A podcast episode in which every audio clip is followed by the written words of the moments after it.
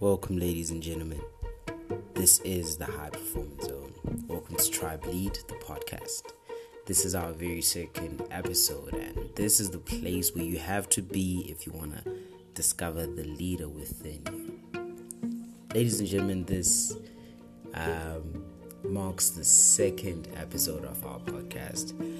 I haven't been posting for a long while, and that should normally come after the person has gotten on that. Cons- Unfortunately, um, I think even fortunately, because I've taken time to reflect and kind of see what type of trajectory I want the podcast to move towards. With all that being said and done, um, today's topic of discussion is courage. Courage really I even needed courage to even do this. but um, I personally feel no one can go on to become a leader, innovator, or even a visionary without courage. This five letter word holds so much weight, but off the top we know it as the determination to do something. But according to the English Encyclopedia, I have to make sure that the research is done. it reads as follows the quality of being confident, not afraid or easily intimidated, but without being incautious or inconsiderate. Well, those of you who are close friends of mine know I'm a huge Formula One fan. The love for the sport is deeply rooted in my family's love for cars and the love of simply pushing everything to its utmost best. How Formula One pushes engineering to its utmost pinnacle, and the teams in the sports are the most important. The incredible teams that are necessary to ensure that your that your actual team um, succeeds. A split second in Formula One or a mistake by a technician or team principal could cost a team a championship. But today, with all that being said and done again, Today, I wanted us to go back in time before all the cutting edge technology and technicalities of this now high end sport of Formula One. Let me take you back in time. The year is 1971. A young Austrian man decides he's going to become a racing driver, despite the disapproval of his family.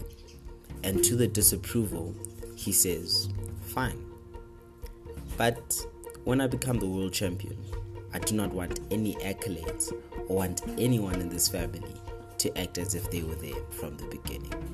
Goes out and takes out a thirty thousand pounds bank loan to buy his to buy his way into the new fledgling team as a Formula 2 driver. This leads to the feud ultimately breaking the relationship between him and his father.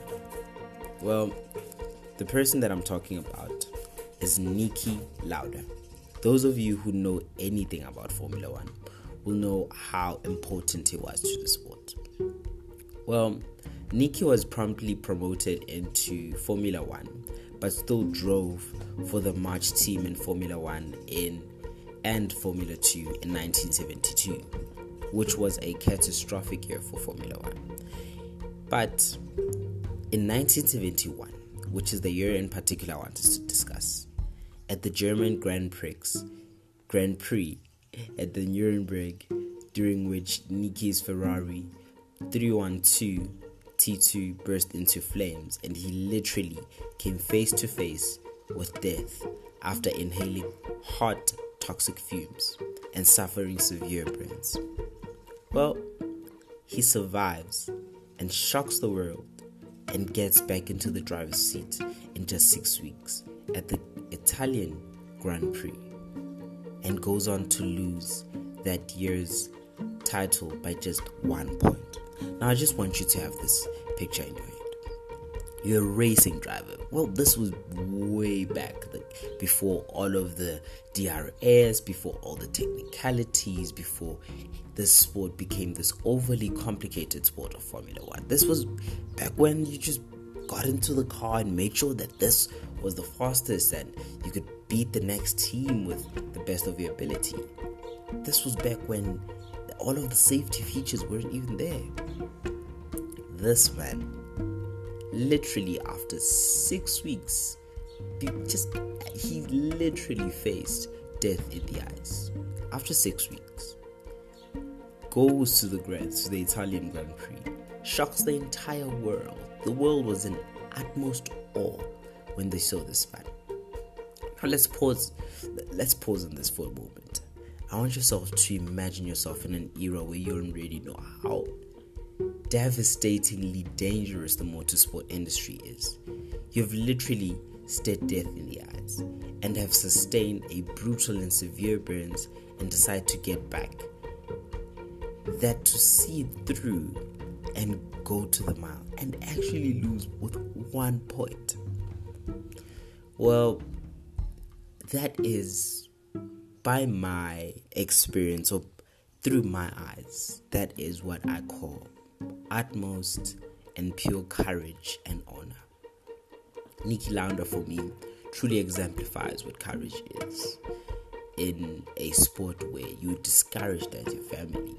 He's already hated on. There was even a fierce rival between him and James Hunt. If you know about the story, it's an amazing story. And if you really read up to it, you'll see what discipline really gets you. But I've come to realize that courage is a breakaway concept. And the term that most people understand don't really get to know what it takes to exhibit it. Bravery is when you're willing to do an activity that requires an element of danger. For example, skydiving. Well, first of all, I'm black. and if you know anything about black people, we will tell you that we are not willing to do anything that is not necessary and put our lives in danger. But with all of this being said and done, we are just people that do not take danger I'd like un- unpreparedly, unnecessarily. The two characteristics aren't worthy of much praise, but it does say something deep in our personality and can lead us to greatness in life. For example, adventuring and getting at getting up at the break of dawn on a Sunday morning for a hike through the rugged Alaskan mountains and making new friends, to name a few. These are the types of activities that warrant the term daring. Being willing to do an activity that involves danger but goes beyond normal parameters is what we call being courageous. Being courageous more than just being brave. It takes a deep understanding of yourself and what you stand for to go against the grain and push it even further. Courageous people are rare because they look at things differently and think outside the box, while others copy and follow. Ladies and gentlemen, that concludes the podcast for this week. I really wanted it to be short and really kind of give you time to digest it properly and understand what true courage means. From me, Madumeja the leader of Tribe Lead, I am here always for you saying to you, go out there, be the best version of yourself, lead when needs leading, and remember, be kind. We live in such a harsh world, and a smile could change a day. Bye. Till next week.